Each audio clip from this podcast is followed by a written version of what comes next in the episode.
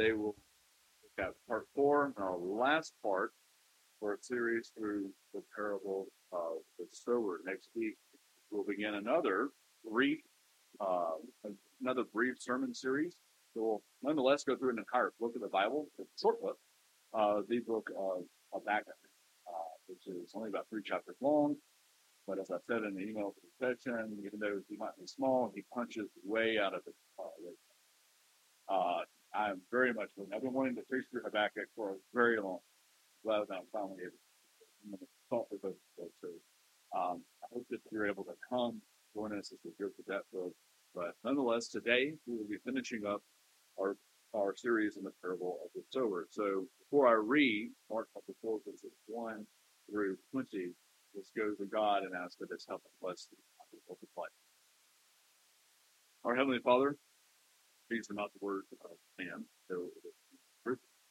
but the words that they wrote were the words that were given to them as they were carried along by your Holy Spirit. You inspired. These are your words. These are the words of God who spoke who spoke the universe into being and now speaks salvation into our hearts using these very words, which all testify to the perfect obedience, Son, Jesus Christ. Father, we would ask this morning that we would see Christ this not just what he said, but that we would see him. We would see what he has accomplished on our behalf, and that by your Spirit we might be comforted and made to believe its fruit, having this word found its roots. Father, would you do this for the sake of your Son, Amen. Mark chapter 4, verses 1 to 20, hear now the word of God. Again, he began to teach beside the sea, and a very large crowd gathered about him, so that he got into the boat and sat in it on the sea, and the whole crowd was beside the sea and on the land. And he was teaching them many things in parables. And in this teaching, he said to them, Listen, behold, a sower went out to sow, and he sowed some seed that fell on the path, and the birds came and they devoured it. Other seed fell on the rocky ground where it did not have much soil, and immediately it sprang up, and since it had no depth of soil. And when the sun rose, it was scorched. Since it had no root, it withered away. Other seed fell among the thorns, and the thorns grew up and choked it, and it yielded no grain. And other seed fell into good soil, and produced grain, growing up, increasing, yielding thirtyfold, sixtyfold, and a hundredfold. He who has ears to hear, hear. And when he was alone, those around him with the twelve asked him about the parables. And he said to them, To you has been given the secret of the kingdom of God, but for those outside, everything is in parables, so that they may indeed see, but not perceive, may indeed hear, but not understand, lest they should turn and be forgiven. And he said to them, Do you not understand this parable? How then will you understand all the parables? The sower sows the word, and these are the ones along the path where the word is sown. When they hear, Satan immediately comes and takes away the word that is sown in them. And these are the ones sown on rocky ground, the ones who, when they hear the word, immediately receive it with joy, and they have no root in themselves, but endure for a while. Then, when tribulation and persecution arises on account of the word, immediately they fall away. And others are the ones sown among the thorns. They are those who hear the word but the cares of the world and the deceitfulness of riches and the desires of other things enter in and choke out the word, and it proves unfruitful. But those that were sown on the good soil are the ones who hear the word, and they accept it and bear fruit, thirtyfold, sixtyfold, eight hundredfold. So this morning, as I've said, we are concluding our four-part series on the parable of the sower. After this point, we saw what the kingdom of God was established on. Not established on a particular economic theory or political theory or anything of this world. It is established upon the inerrancy and the truth of the Word of God, the law that convicts us of our sins, and the gospel that proclaims to us that we are saved apart from works and purely by the work of Jesus Christ, applied to us by the Holy Spirit and received by faith alone. Next thing we saw was we began a part where we're looking at three different types of ground, all of which are going to be rejecting the word in some way. You have those who are like the path, who reject it immediately offhand. It doesn't grow, it doesn't even come close to producing anything. These are the people who hate the word, or, or, or at the very least, are apathetic about the word. They just don't really care. And then we saw the rocky ground. These are the ones who have the semblance of faith. It's there's some growth, but their roots do not run very deep. They have a very surface level faith, faith that is that is grounded just purely in the emotions. And as we just sung in Rock of Ages Cleft for Me, tears, sorrow, happiness, joy, no those things save you. It's Jesus who saves, and He is a person. Unless you know that person, all the tears in the world won't do you any good. It's shallow and it will not last. This morning, we're going to be looking at the last two types of ground. First of all, the thorns, or I will be referring to a lot as the weeds in this story. And then finally, the last type of ground, the good soil that receives, accepts, and produces fruit for the kingdom of God. Let's begin by looking at the thorns. Here, the sower, come to the sower once again, who is out in the field, and he is throwing the seed almost willy nilly all over the place. And here he has found the thorns or the wheat. Now, here's the thing about weeds we all know what they are, they're everywhere, they're incredibly stubborn. They're dangerous to the they're dangerous to our gardens and to our yards. It always appears that in the in the in the springtime they're the very first things to grow, and then in the wintertime they're the very last things to die. Uh, a couple of years ago in Huntsville, we had a, a, little snow that came through. It wasn't very big snow, but we had a, a couple of inches. It's Mac's first experience with snow. We're taking all these pictures of him, but in the background of every one of those pictures, uh, photobombing, all of them, are those wild onions that are growing up probably about three or four inches up actually above the snow. And actually did made the snow not even look all that good. They're stubborn. They're dangerous to your yard. They're certainly dangerous to a flower bed and everything like that. But they, nonetheless, though, in the Christian life, we also have thorns. We also have weeds that are just as prevalent. In today's text, Jesus is going to highlight two of these types of weeds, two of these types of thorns the deceitfulness of riches and then the desires of the world. I want us to look at these. Uh, I want to look at these uh, both uh, both together, one after another. So let's begin by looking at the deceitfulness of riches. Let's begin by looking at the invention of lying. The very first temptation, the very the very first the very first deception in the history of mankind.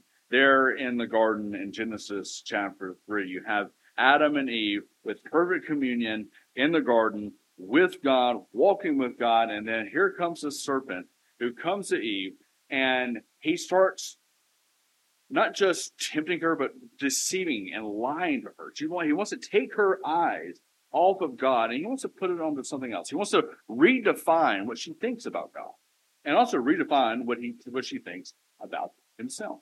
So the first thing that he says, he says, did God really say that you could not eat of any tree in the garden? And the answer to that question is, of course, no, that is not at all what God said. God said that you can eat of any tree of the Garden of Eden except for one. What the serpent is doing there in his craftiness is that he is showing God as being some type of withholding beast this God who is this God who is who is like like forget that he said you, that he's providing for you, that he's caring for you, that he's like a father to you. Forget all that. Who is he to say that you can't have that? You can't be happy unless you have that. You can't be happy unless you can have everything. Who is God to tell you that you cannot have that? And then the second thing that he does is Satan shows himself to be some type of false Messiah, some type of false Savior, a false liberator. He says, The day that you eat of it, you will not surely die. In fact, the opposite. God doesn't want you to eat of that fruit because He knows in the day that you eat of it, you will be like Him, and He doesn't want that. And let's be honest, we sit here and we look at Adam and Eve like, man, how could they do that? It's so easy, just don't eat of the fruit. But let's be honest, if you're offered God like, who doesn't want that? Who doesn't want that kind of independence? That kind of freedom to just do willy nilly whatever you want to do. That is ultimately what Satan is offering. He is showing God to be a monster, and he's showing himself to be a liberator. Now, why do I say that? It's because riches, wealth, money offers us the same thing. It offers us this type of liberated independence from all the worries and all the hardship that we seem to have. How many people do you think there are? How many of them are you? And I would imagine this would be most of us. Would say, if I just had the money, if I just didn't have these bills, well, then I wouldn't have to worry about it. I could be happy. I could be free. Nothing would stand in my way. I wouldn't have to worry about what I'm going to eat. I wouldn't have to worry about having to spam tonight. I can just as easily go to the store get a filet mignon and wouldn't have to worry about it. Wouldn't have to worry about my bills. Wouldn't have to worry about credit card debt, how I'm going to put gas in the car, any of that kind of stuff. I could live a worryless, anxiety free life so long as I had money. You see that, that that money is offering this kind of hope of independence. But I want to take a few seconds here and talk about money a little bit and what it's actually offering you. First, the temporal independence that money offers us numbs us to our eternal need. It numbs us to our eternal need. Money has a habit of telling that everything is going to be all right, that you have it all under control. But you see, the rich, we don't have it all under control. But here's the thing the rich are not always necessarily the first to realize. Well, they don't have. They simply go and they purchase that something. They go and they get that something. However, need is extremely important for the Christian life. And having an not just an awareness, but a deep seated connection with our need or with our neediness is a prerequisite for being in the kingdom of God. Need is a prerequisite for citizenship, citizenship in the kingdom of God, and it is dependence upon Christ that keeps us there. I mean, think of it like this. Everything that we do in the Christian life, everything that we believe, is all beckoning us to be as utterly dependent upon Christ for everything as we possibly can be. And here's the thing if that is the goal of Christianity, if the goal of our Christian life is dependence upon Christ, then are we ever really in a better place than when we feel incapable? When we feel like we just can't? I think this is true. Needy people, poor people. That makes sense of it. That is their daily life. They have these little prophets throughout their lives that are always saying that you're not independent. You require something else. The rich, they do not have that little prophet. They have false prophets. You got this. You are like God. Is that ancient line? The second thing I want to talk about money is that the temporal independence that it offers you is nonetheless temporary and it will fade. That independence, that money, it's a false idol. And just like the idols, this was the idols with Elijah and Elisha uh, there in the days of Israel. They will show themselves to be weightless, to like chaff in the wind, with no life in themselves. They will utterly not satisfy. They might, they might make you happy for a little while, but it's not going to, it's not, it's not going to be able to maintain itself. A, a, a, good proof of this is this is a stat that I read uh, a long time ago. I wish I could remember the exact one, but the stats show that it seems like suicide is a privilege of the wealthy. And why do I say that? It's because it showed that actually, the wealthier you are, statistically, the more likely you are to commit suicide. Now, this shocked because it seems like it would be the opposite. The poorer you are, the more likely you are to commit suicide. But that's not the case. Now, why is that? Now, there could be some simple reasons for that. If you get a high paying job, it might be because that's a very stressful job, and stress can produce a lot of those feelings that cause people to their minds to have a hard time handling and coping with it. But I think there's a spiritual reason for that as well. I mean, think about it. If you're poor and you think, if I just have money, Like, uh, like uh, money is the thing. If I just have money, all my cares will go away. It can save me from this life that I'm living. Your idol is always out there. I mean, you can see it, you can taste it, you can see it, you can see other people using it. It's almost attainable. This is why I think you see so many poor people. You don't see rich people playing the lottery. You don't see too many rich people going to casinos and cashing their paychecks and putting it all on the roulette table. It's the poor people that do this. Their idol is still attainable. They just haven't gotten lucky yet. But for a rich person, if money is his idol, it's not out there. There's no hope of getting it. You've already it. And they have come to the truth. They're wealthier than they've ever been. But oftentimes, they're more miserable than they've been. It offered them something that it simply could not give them. It wrote them a check, and the check bounced. It was worthless. It was lifeless. We want money. We desire money. But to quote George Bernard Shaw for the second time in about three weeks, something I doubt has ever happened. There are two tragedies in life. The first is not getting your heart's desire. The second is getting it. If our heart's desire is anything other than the eternal, omnipotent, God Almighty, Father, Son, and Holy Spirit, they are lifeless idols. They will come into our hearts and they will rot away whatever is left. That is what a false idol does. Be careful what you wish for. But there are many who have come into the covenant community of the church who have failed to make this conclusion. They continue to be lured by the idol of pretend independence, believing the most ancient of all lies. But a life lived independent of God will always be dependent on something far less dependent than God. So the riches are the first weed that chokes out faith. The second one is the desires of the world, the desires for worldly things. There's a million things that we can put into this category.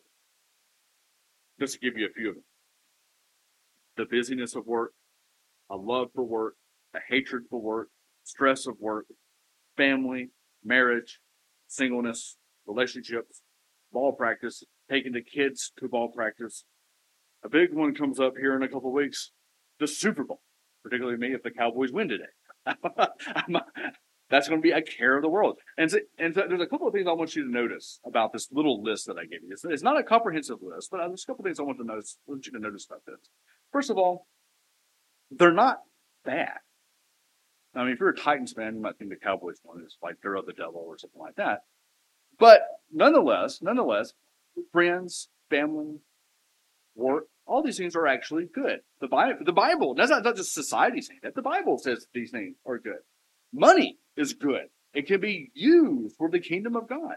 Um, uh, we were commanded to give tithes and things like that. Um, uh, family is good. Family is good. Work, and this may not feel like this all the time, work is good. Work was not a result of the fall. It was there before the fall. And in fact, I sincerely believe that when Christ returns and we're in the new heavens and the new earth, we will all have some kind of work. I don't know what that will look like, but we'll have it because why? Because it is good. It is a good thing. However, anything good can become evil if it diminishes the beauty, loveliness of the cross of Christ. A good, any gift that causes us to be ungrateful to the gift giver, that gift has become the idol. And very often we need to be on the lookout for these, to smash these idols. When does this happen?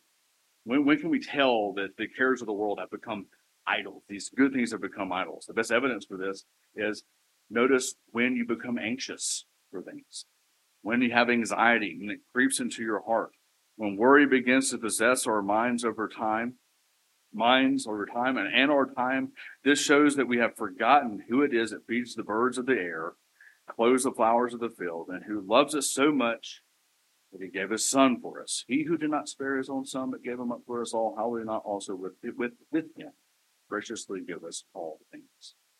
You're anxious for these things? Place your eyes back upon Christ. you have been given over to the cares of the world.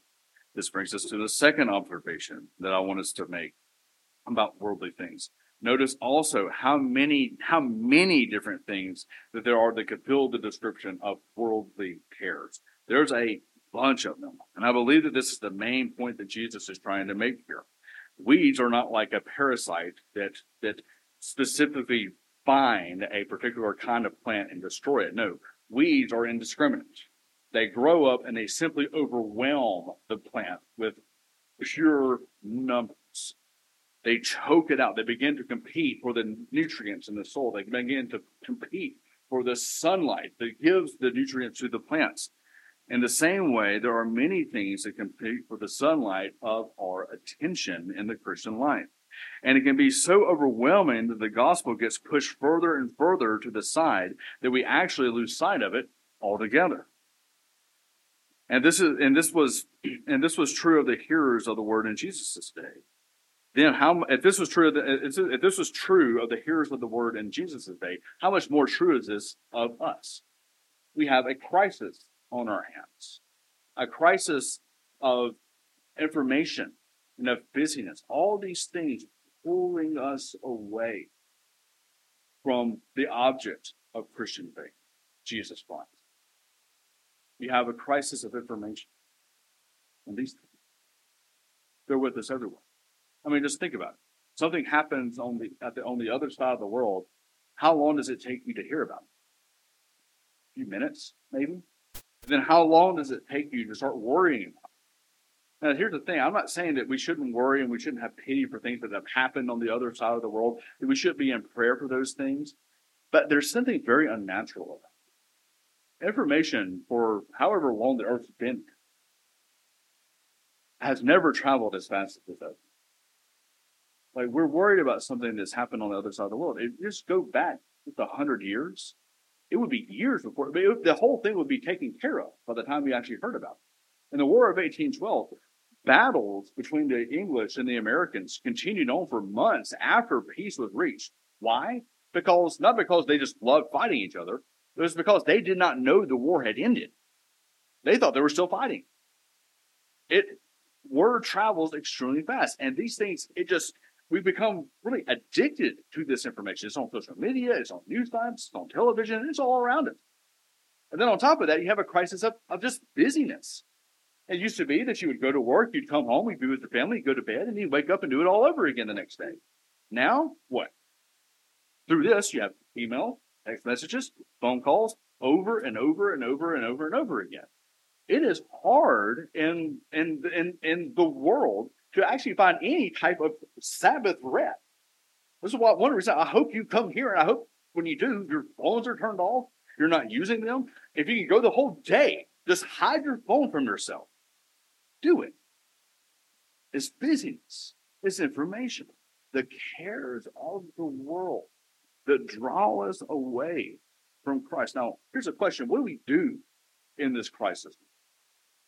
Well, the answer is easy, but we don't really like it. It's one of those things like I can sit here and talk about, you know, the crisis of information, social media, and all these things, and get a lot of head nods and things like that. But then when I give you the solution to the problem, get rid of it, all of a sudden, what do we start doing? Well, it's not all that bad. You get some good out of it. You know who else does that? Addicts. Addicts will always try to justify whatever it is they use. Now, obviously, I don't think so, so being addicted to social media is it's as bad as being addicted to some type of drug or something like that. But nonetheless, an addiction, all addiction is, is an extreme form of idolatry. There is something competing for your worship.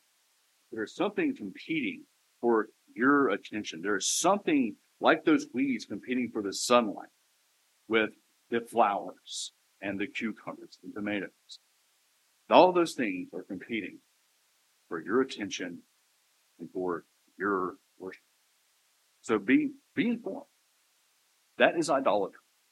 That is idolatry. We just read the Ten Commandments. The first commandment: No other gods before me. Another God. It is competing. When God says there will be no other gods before me, it doesn't mean I could be number one, then you can have number two and three and four. No, no. One and one and smash your idols.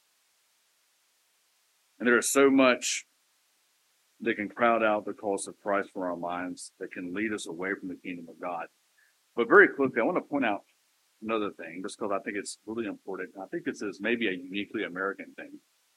That oddly enough, sometimes the cares of the world, rather than drawing us away from the kingdom of God, rather than drawing us away from the church and the covenant, it can actually draw us to it, but not in a good way. Not in, not in, in the way that the goats are attracted to the same grass that the sheep are. I'll give you an example of this. A friend of mine, uh, who was an elder in the PCA, uh, ran into a friend at a store that he hadn't seen in a while. He, he used to go to church with. They were talking, and he was asking about this guy's son. And the guy said, "Oh, well, he's doing really good. He just graduated from medical school." Uh, my friend said, oh, "This is really good. I'm sure he worked very hard." And then because my friend's a, a, a really good elder and really care, cares about people's souls, he asked, "Where's he going to church?" And the guy says, "A church." We'll say what it was, somewhere in the area. Uh, then my dad asked, "Well, what was it that attracted him? What drew him to that church?" And the guy said, "Well." you know, he just got out of med school. He's trying to get his medical practice off the ground, and there's a lot of really good contact that he can make. You see that? You see what just happened? So let me ask you a question. What are you here? Is it a care of the world? Is this a social club? Are you here because you're afraid of what people might think about you if you don't show up? Are you here because this is where your buddies are you here for some type of social collateral that you might get? Are you here because these are your brothers, these are your sisters, and you're all gathered together to worship the God, as I said before, who did not withhold his own son, but gave him up for us all. It is now offering us all things that it's being claimed that the Holy through which the Holy Spirit is working and making alive. Are we here for what? Are we here to be saved from death? Are we here for fellowship? Are we here for the, the comfort of the word? Are we here to be edified and to be strengthened for the life outside of these walls? Or are we here for something else? Think of it. Why are you here? I want to finish tonight by looking at this last type of this last type of hearer, the good sort. And I want to focus here when we I've been kind of bouncing off of this with every single um, but I want to focus here particularly on the fruitful the good soul. Yes, they receive the word. Yes, they accept the word. But I want to draw our attention especially to the fruitfulness of the word. Let me begin by saying something that I've already said before. Just because you see thorns in your own life, just because you see weeds in your own heart mind that are competing for the sunlight of your worship, because you see that, that does not mean that you are not spoiled. Let me let me read for you. Let me read for you what John Calvin says about the good He says, Christ does not now speak of the perfection or the perfection of the believer, but only points out those in whom the word of God yields fruit. He, we ought to labor, no doubt, to pull out the thorns, but as our utmost exertion will never succeed so well, but that there will always be some remaining behind, let each of us endeavor, at least, to deaden them, that they may not hinder the fruit of the word. Let me summarize Calvin here. It is not the perfection of faith that shows the soul to be good, but the fruitfulness of it, the fruitfulness of the faith. This is proven by the fact here that Jesus does not expect everyone to produce a hundredfold.